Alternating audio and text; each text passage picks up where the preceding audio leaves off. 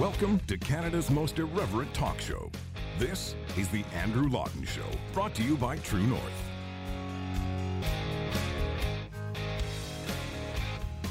The Andrew Lawton Show starts right now. I'm sitting down with the outgoing leader of Her Majesty's Loyal Opposition and of the Conservative Party of Canada, the Honourable Andrew Scheer. It's good to talk to you again in person. Thank you very much for taking the time. Absolutely, Andrew. It's uh, it's great that we can do this again, and uh, thanks very much for uh, all your work in covering public affairs here in Canada. Well, thank you. I appreciate that. You have had, as far as what anyone could expect in their final few months in your role, probably the most eventful few months, and not just in terms of the political season in Canada being kind of busy, but also the importance of having an opposition being strengthened. How was that for you compared to when you first stepped down to what really ended up dominating the last few months of, of your tenure? Mm-hmm. Well, uh, you're right. You know, when, when the COVID pandemic hit, it really changed everything. It changed everything for a lot of Canadians. Unfortunately, uh, many people have suffered uh, either with their health or with their businesses or with their jobs. And uh, so it really did change the dynamic. When we were planning kind of in January about how best to leave the party and and and you know visits with some of the regions and, and some of the people who have helped uh, in the past. Uh, that all changed when the pandemic hit. And uh, i never thought i'd have to fight to get parliament to sit. You know that, that we, t- we take that so often for granted as canadians that parliament will sit the house of commons will will function. And yet here we were thrust into this crisis because as early as april the, the liberals were clearly signaling that they wanted to govern this country through a pandemic without parliamentary oversight. And we had to work very, very hard to fight to get what we did in terms of uh, some kind of House of Commons operation to provide that oversight. And uh, I was proud of our team, I was proud of our efforts to, to make sure that, uh, that the value of our parliamentary institutions were, were, were defended during this pandemic. Anytime parliamentarians have gone on a summer break or a winter break, the narrative is always that, you know, if an emergency happens, they can all come back. And we were in that emergency situation. And you're right, there was this resistance to coming back. And we saw that the government really try to circumvent the parliamentary process, and, and the opposition pushed for that. And even as the, the pandemic has continued and as various government spending programs and, and such have come out, the opposition has been there. At the same time, I'm curious if you think there needs to be a, a reevaluation of the role of the opposition in Canada, because, because certainly anytime the opposition has held the government to account, we've then gotten from the government criticisms of polarization and of violating what you had termed early on a, a so called Team Canada approach. Well, you're right to point that out. Uh, back in late March, early April, the, the Liberals were saying, hey, let's all have a Team Canada mm-hmm. approach. Let's sit down and, and, and, and meet and, and develop programs to respond to the pandemic. We took them at their word. We, we started proposing concrete solutions, act, you know, substantive amendments to their programs. We were aware of people falling through the gaps. And we took them at their word too when they said that if we, if we passed the legislation quickly, they would fix it after the fact. We, we agreed with them that said, in order to get help out the door, let's get the programs up and running get help out to as many people as we can, and then we'll make fixes as we go. It's August, and they still haven't made the changes to the wage subsidy, to the the uh, small business loan programs, uh, the CERB.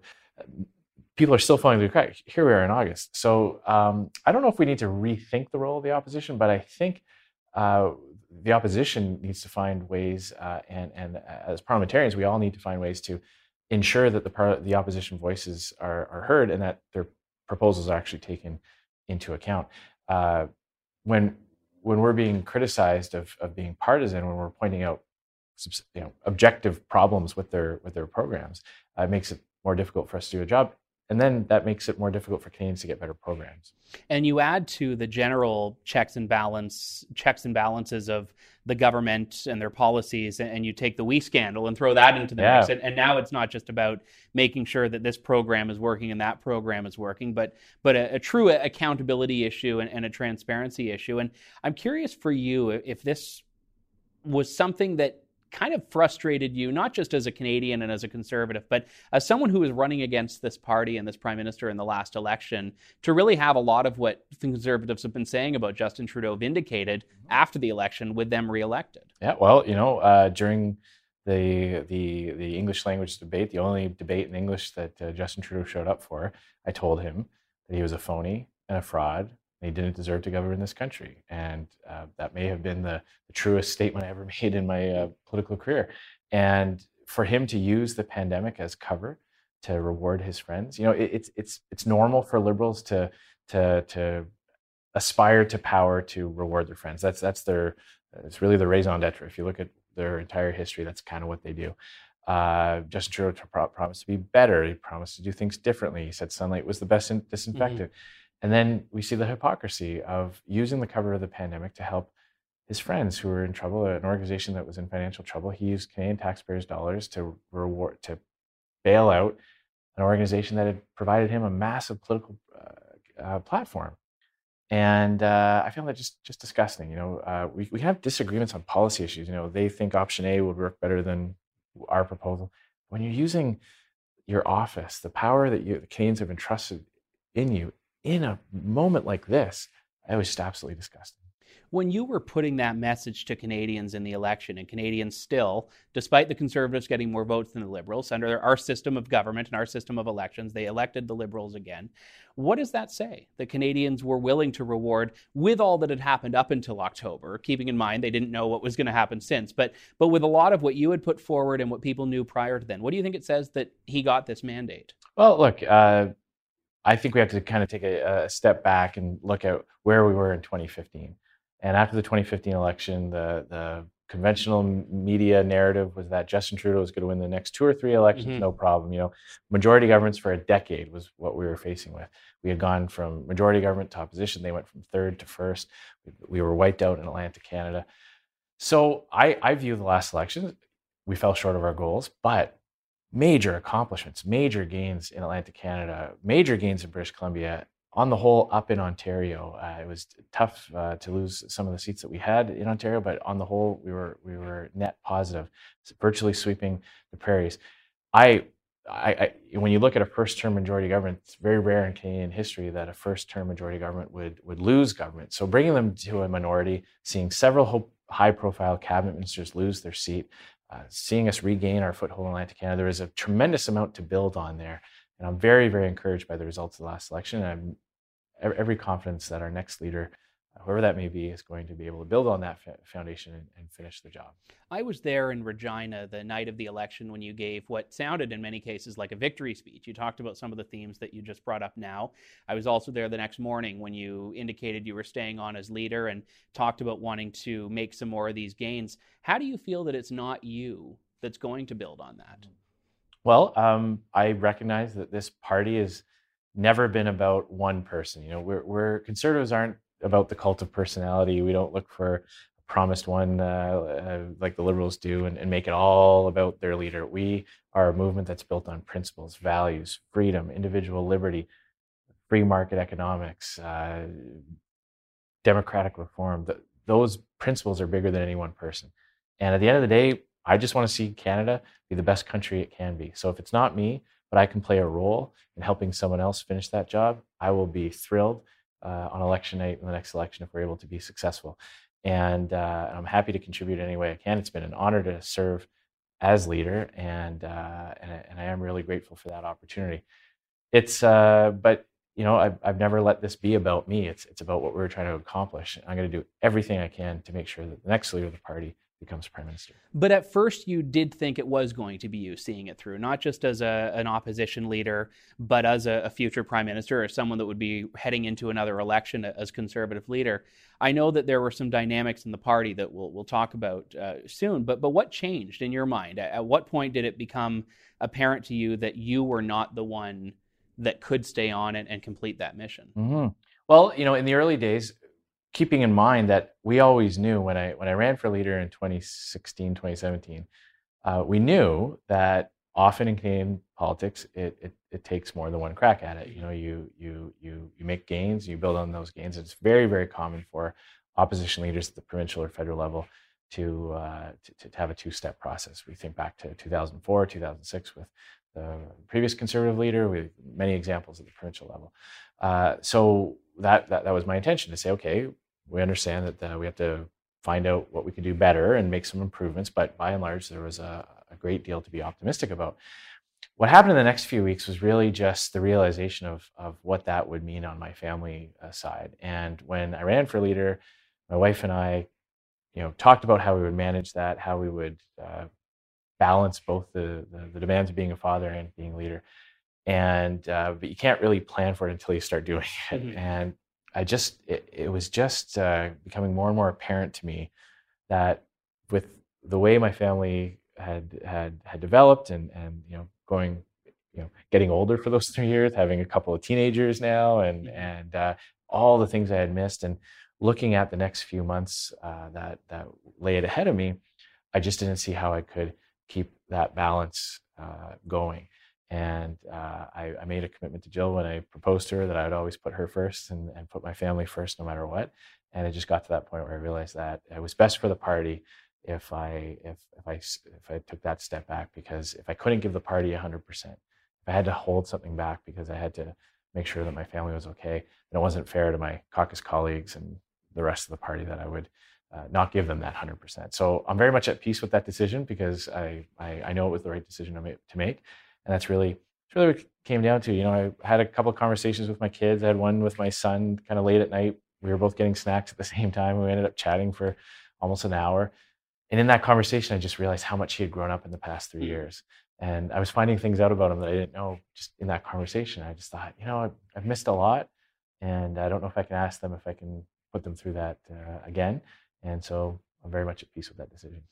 Did you feel like you were able to be the Andrew Scheer you wanted to be during the election? Because it seems to me and, and to a lot of people that I've heard from that there was a market shift in pre-election Andrew Scheer to election Scheer, and then also post-election Scheer. And, and, it seems like you were a lot more restrained. And I don't mean that in a, in a way that you're bombastic or, or, radical or anything outside of the election, but you were a lot more restrained, and, and a lot of people didn't feel like your personality shone. Is that something that you would view as a fair assessment? I think there's definitely something to that. Uh, it's it's a it, normal human beings don't communicate the way politicians do. You know? Like, you know, normally you want to say something, pick up the phone, you mm-hmm. tell something to your friend. We have to communicate through different filters. You know, we have to speak to journalists, we have to do interviews, we have to put content on social media, and so there, I think over time, you know, you are trying to refine a message, you are trying to simplify a message, stay focused on a message, and sometimes over time, you can it suddenly becomes well, this isn't really how you would put it, or this isn't how what you what your actual take on mm-hmm. something is. And I, I, do think, you know, in retrospect, if I look back, uh, uh, I, I, you know, I think of some of the things that I've, I've said or done after I announced I was stepping down when the pressure's off a little bit. You're Nothing not, to lose. Yeah, you know, yes. be, let Andrew be Andrew, you know, mm-hmm. and and uh, sometimes I kind of feel, yeah, geez, I wonder if we could have done more of that. You know, there's, you know, you do want to, you know, polish a message and and and and make sure that there's a clear contrast between your party and the other guys. So there's a need for that. But it, sometimes I did think that, uh, looking back, that maybe I wasn't always able to connect in a in, a, in, a, in an authentic way that, and let my my own personality come through. Because I think that's what Canadians, I think all voters are looking for that, and that's one of the things you know challenged myself. And did I always was I always able to do that? And you know, I, I think there's something to be said for sometimes just throwing away the notes and and uh, and just you know saying saying what comes into your head. I know you've been deliberately neutral throughout the conservative leadership race, and I, I won't ask you to betray that, tempting as it is. But in a, a, more general sense, what is it that you feel the next conservative leader needs to embody, or, or what's something that you think they need to learn or could learn from your experience and, and your time as leader? Well, there's there's a few things there. I think first and foremost, uh, the new leader has to has to not take party unity for granted. You know, we mm-hmm. are a party that has a long history of breaking apart, coming together, reforming. You know, different iterations of the Conservative Party have existed throughout our history. So it takes an effort. It, it, we can't take any part of our of our party for granted.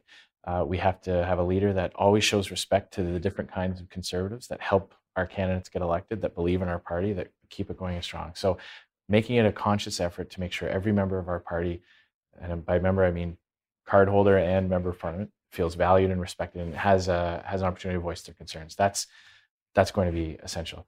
Secondly, they're going to have to find a way to connect in some of the areas that, that we weren't successful in, in the last election. So whether that's a, a, regional message or just a different way to, to reach out to you know, GTA uh, residents versus where we've had success.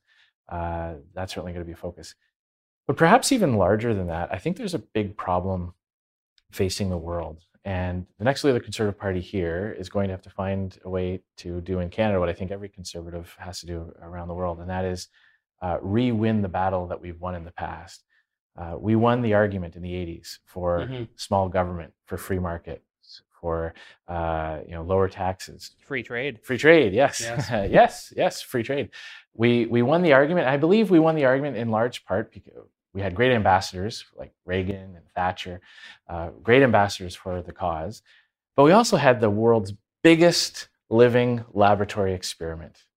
We had Eastern Europe and the Soviet bloc hmm. countries mm. where we could point to and say, do you want to see where government intervention in the economy leads you?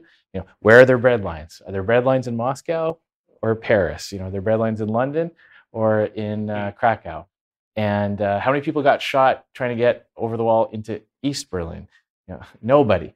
Uh, so we were able to, you know, we were able to convince people here that free trade, free markets, uh, limited government, low taxes, that is the recipe for prosperity. That's what lifts people out of poverty. That's what increases the, the quality of life in a country. Problem was that when we won, we went home and the mm-hmm. left didn't you know they they they they changed the names of their policies they they found different leaders to, to advocate for them and now we see the same arguments creeping back in that government knows best, that the only way to come out of this recovery is for more government intervention and more mm-hmm. uh, government programs and government control.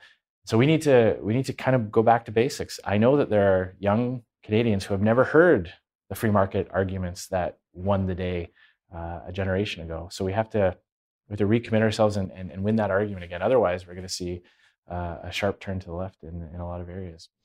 One of the narratives that has emerged through the leadership race now is that your personal social conservatism cost the conservatives the election in, in 2019 and i'm almost hes- hesitant to ask about it because this was the only thing that the media has wanted to ask you about at certain points. But i hope you'll indulge me if i, I frame it in a, a, different way because what happened to you through the election I, I think would be to most people fairly chilling for anyone of any faith who ever wants to seek political office that all of a sudden personal religious beliefs that are shared by millions of Canadians across different religions w- would be really deemed something that is inherently disqualifying. And we even heard this from some people in the conservatives that, you know, the, the famous quote that social conservative was an albatross or a stinking albatross. So, so how do you reconcile that now? Mm-hmm. Well, I, I firmly believe that, uh, as you point out, this was a, a media obsession. Uh, I've, I've always been very clear when I ran for Parliament in 2004 throughout my career, when I started running for leadership of the party to the, my final day as leader. I said, I have personal views on a variety of, of social issues, as do millions of Canadians. It's very normal in, in Canadian life to know people who have a difference of opinion on any number of social issues. Yes. Uh, and that's part of what makes this country great is that we can hold those views and we can believe what we choose to believe. Uh, and uh, but my commitment was I wasn't going to reopen those divisive uh, issues that have divided our party in the past, and there was clearly no consensus in Canadian uh, in, in, the Canadian public for. So I made that commitment that as Prime Minister, we would not reopen these issues, and and and, and the status quo would not change for for those things. Clear, concise, easy to understand message. Throughout the campaign, of course, the many members of the media tried to uh, make it an issue, and it was always frustrating, uh, you know, to see. I would the only people that were asking it were were members of the media. And then they would write the articles like Scheer was questioned again today on. So, well, yeah, because you did. you know, it's not that not that people were ringing up at the doors or my candidates weren't telling me that mm-hmm. it was it was literally just a thousand different ways to to ask the question. And um, uh, but I do but but I do believe if you go back and look uh, look at the look at the message that liberals were putting forward in the last couple of weeks of the campaign that that I think Canadians were were okay that that that a, leader might have a different view on something. I think they wanted to hear that commitment that some of these issues wouldn't be reopened, uh, and I believe I did. So it's important the next leader recognizes that uh, social conservatives not only have a, a, place in our party, but uh, you know that they're a valuable part of it. And I think back to some of the work we did in the previous conservative government. Um, for example, uh, when we raised the age of consent from 14 to 16, that that came primarily from the social conservative part of our mm-hmm. caucus but it was quickly embraced by everybody because you know of course of course we need to protect young children and it became a, an issue that that everybody could agree on and it was a it was one of those issues that that everybody in the party could rally around. So that's my message to the next leaders: find those opportunities to to to make sure that every part of our member uh, is is part of the conversation and feels valued. And it is interesting when you talk about the media's role in that, that the people who claim that conservatives won't get off of those issues are often the ones that bring it up the most. And, and, even in the last few months, we have a bill before Parliament, Bill C8, from the Liberals seeking to ban conversion therapy, which, if you accept that terminology, people will conjure an image in their mind of what that is. And the interesting thing is that the letter of the law that they're proposing has nothing to do with really the stated purpose of it. And, and I know that some of the socially conservative members of the Conservative caucus have done a lot of work on trying to push back against this and, and shine a light on, on why they're really going after, in, in many cases, just private faith based counseling or, or, even family conversations. What's your response to that as a conservative leader who has socially conservative views when the liberals are, are putting what seems like a, a wedge bill forward? Mm-hmm. Well, uh, you know, I will agree with the, the, the, point you made that often it's the uh, conservatives have a clear position on something, and it's the media that that uh, that, that, that tries to you know relitigate it or mm-hmm. analyze it from a thousand different ways. Uh, on this particular issue, let me first and foremost say that uh, conservatives are opposed to any so-called practice that would uh, belittle, dehumanize, bully uh, someone into coerce someone into trying to change their their sexual orientation. We've been very clear uh, about that. Uh, many members of our of our of our caucus, I've heard a lot of feedback from many Canadians about this are concerned with the way the liberals drafted the legislation. Mm-hmm. So we can agree with the goal. You know, we, we know, but we, we're all opposed to uh, scenarios of, of, young people being subjected to belittling, uh, bullying type of uh, treatment. But the way the liberals have, have drafted the legislation is uh, the definition of that is very vague. And so what I don't want to see is, you know, conversations being criminalized or, or legitimate conversations that parents might have mm-hmm. with uh, with children or the people might want to have with their friends, you know, uh, or, or, seek any kind of uh, guidance or, or, counseling for any reason. We don't want to see those types of leg- legitimate conversations uh, being criminalized the way the liberals have drafted uh, the bill. So there's an effort underway uh, to fix the definition of that legislation so that we make a clear distinction between dehumanizing unacceptable behavior and legitimate conversations that people may want to have in a free society. And uh, I know that it'll be a free vote. It's very important for our, par- our, our, party. We have free votes on these types of matters. It's something our members uh, guard very jealous, jealously. So I, I, will be supporting efforts to, to fix that definition. Have the Liberals been receptive to that? No, and you know it's it's this frustrating thing that they, you know, they explain on the Justice Department website what they mean to do with the bill, and so we said, great, put that in the bill. you know, uh, why put that up on a website? Why not have that incorporated uh, into the language? It's a little bit like what they did with the firearms uh, yes. uh, regulations. Yes. You know, the letter of the regulations have made a whole bunch of types of uh, uh, hunting shotguns illegal. Well, the minister says, no, no, that's not what we mean. What we mean by that. So we say, well, great, put that in the regulations. And and we see this before. We've seen this time and time again with the liberals, where they they word things either clumsily or purposefully uh, to be vague and ambiguous, and there is a lack of clarity, and then people do find themselves running afoul of the law with with with no intention of doing so. Uh, so uh, that's why we're, we're we're we're there are many of us that are focused on trying to clarify that definition so that we're we're not criminalizing types of things that, that nobody mm-hmm. ever conceived of or, or, or meant to criminalize. You mentioned earlier the importance of winning the argument, and, and this is something that for me as a conservative that's working in a media environment is a, an important thing. What do you think you've done throughout your tenure as leader to advance small c conservatism? Well, uh, I think back to the first issue that I really had to deal with as leader was when the Liberals were raising taxes on small businesses.